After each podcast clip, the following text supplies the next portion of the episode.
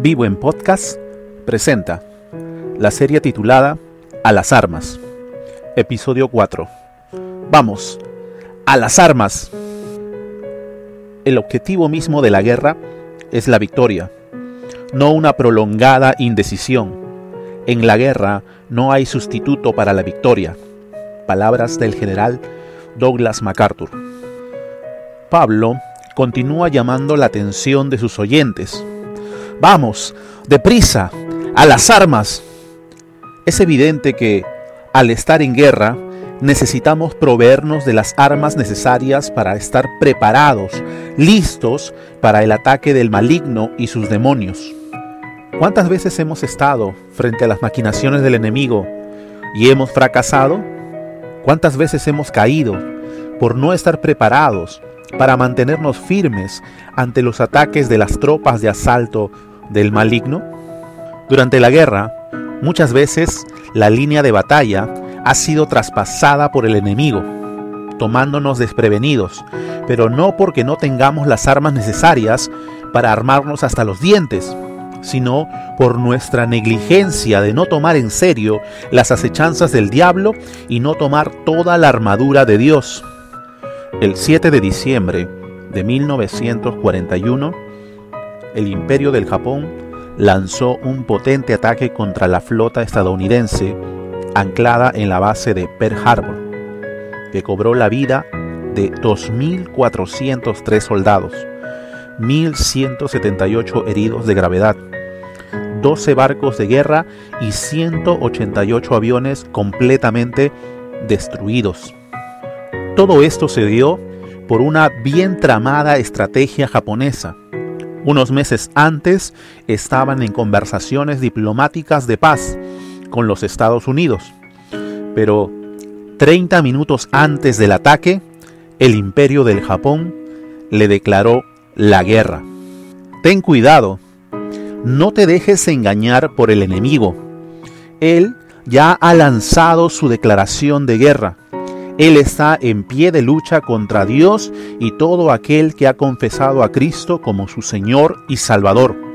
Pablo le menciona lo siguiente a los tesalonicenses. Este es el enemigo que se levanta contra todo lo que lleva el nombre de Dios o merece ser adorado y llega incluso a instalar su trono en el templo de Dios, haciéndose pasar por Dios. Segunda de Tesalonicenses 2:4. Esta mención de Pablo es acerca de uno de los potentes aliados que tiene el enemigo, el anticristo. Su papel en la guerra aún no ha llegado, pero al tiempo señalado se manifestará. Para nuestro día a día tenemos de Dios su armadura, para que no seamos sorprendidos por el enemigo y sus tropas de asalto. Pablo nos da el mensaje fuerte y claro. Por esa razón, vístanse con toda la armadura de Dios. Así soportarán con firmeza cuando llegue el día del ataque de Satanás, y después de haber luchado mucho, todavía podrán resistir. Efesios 6:13. Oído al mensaje. El llamado es a vestirse de toda la armadura de Dios. La imagen que Pablo tiene en mente y que para él es muy familiar es la de los soldados romanos y sus armaduras, los cuales va a ir describiendo en los siguientes versos. Ahora que tenemos el panorama del campo de batalla, nuestro enemigo y sus tropas, la armadura que Dios nos provee es para ataque o para defensa. El verso nos dice, Así soportarán con firmeza cuando llegue el día del ataque de Satanás. Entonces imaginemos la postura del soldado romano en batalla.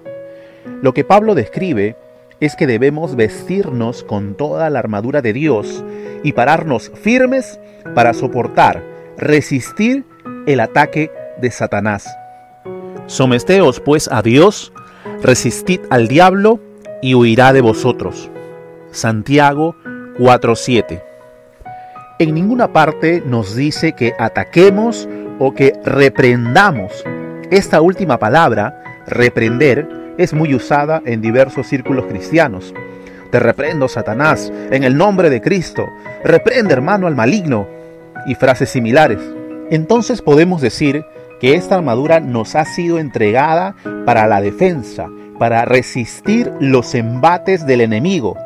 Recuerda que todos los días libramos luchas, batallas. El enemigo no descansa en su arremetida contra Dios y los suyos, para lo cual debemos estar alertas. ¿Qué batallas estás librando hoy en tu vida? ¿Serán las drogas, alcohol, pornografía, ansiedad, fornicación, malos deseos, malos hábitos, bulimia, anorexia, falta de fe, ira, enojo, desánimo, peleas con tus padres, traiciones, inconformidad contigo mismo, inconformidad con tu situación actual, no desmayes. Te animo a ponerte toda la armadura de Dios. No puedes evitar que las aves vuelen sobre tu cabeza, pero sí que hagan un nido en ella. Palabras de Martín Lutero.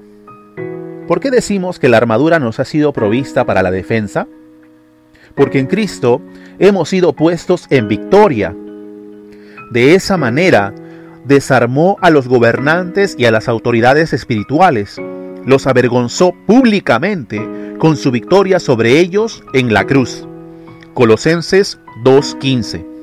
Cuando recibimos a Cristo, Dios nos coloca en una posición de victoria en Cristo. Porque Cristo ya ha triunfado sobre Satanás y sus demonios, pero el enemigo no acepta su derrota. Por esa razón sigue luchando, buscando derribar al creyente y hacer burla de él. Amigo o amiga que nos escucha, cobre aliento tu corazón. La victoria es posible, pero solo es posible en Jesús. Si aún no has tomado una decisión por Cristo, te animamos a dar este tremendo paso de fe. En realidad, todo lo que es hijo de Dios vence lo malo de este mundo, y todo el que confía en Jesucristo obtiene la victoria. Primera de Juan 5:4. Qué tremenda palabra de aliento para nuestro corazón.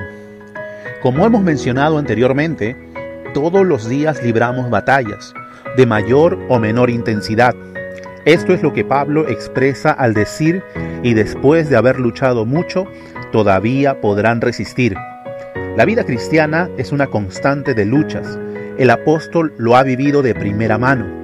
Desde que Cristo lo encontró en el camino a Damasco, ha sufrido penalidades como buen soldado de Jesucristo.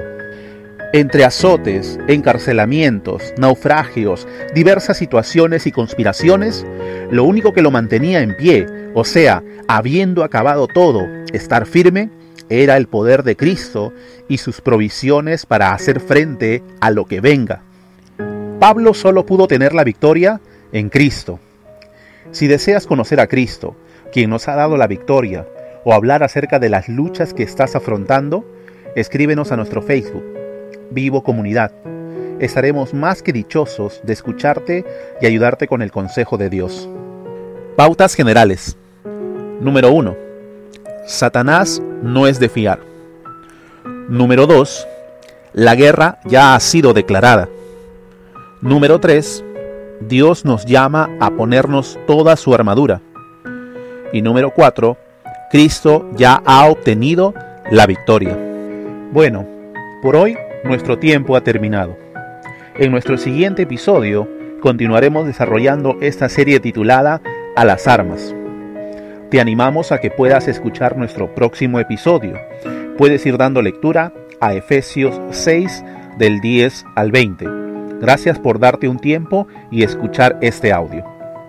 Vivo en Podcast presentó Vamos a las armas, episodio 4. Esta es una producción de Vivo, comunidad de jóvenes. Dios te bendiga.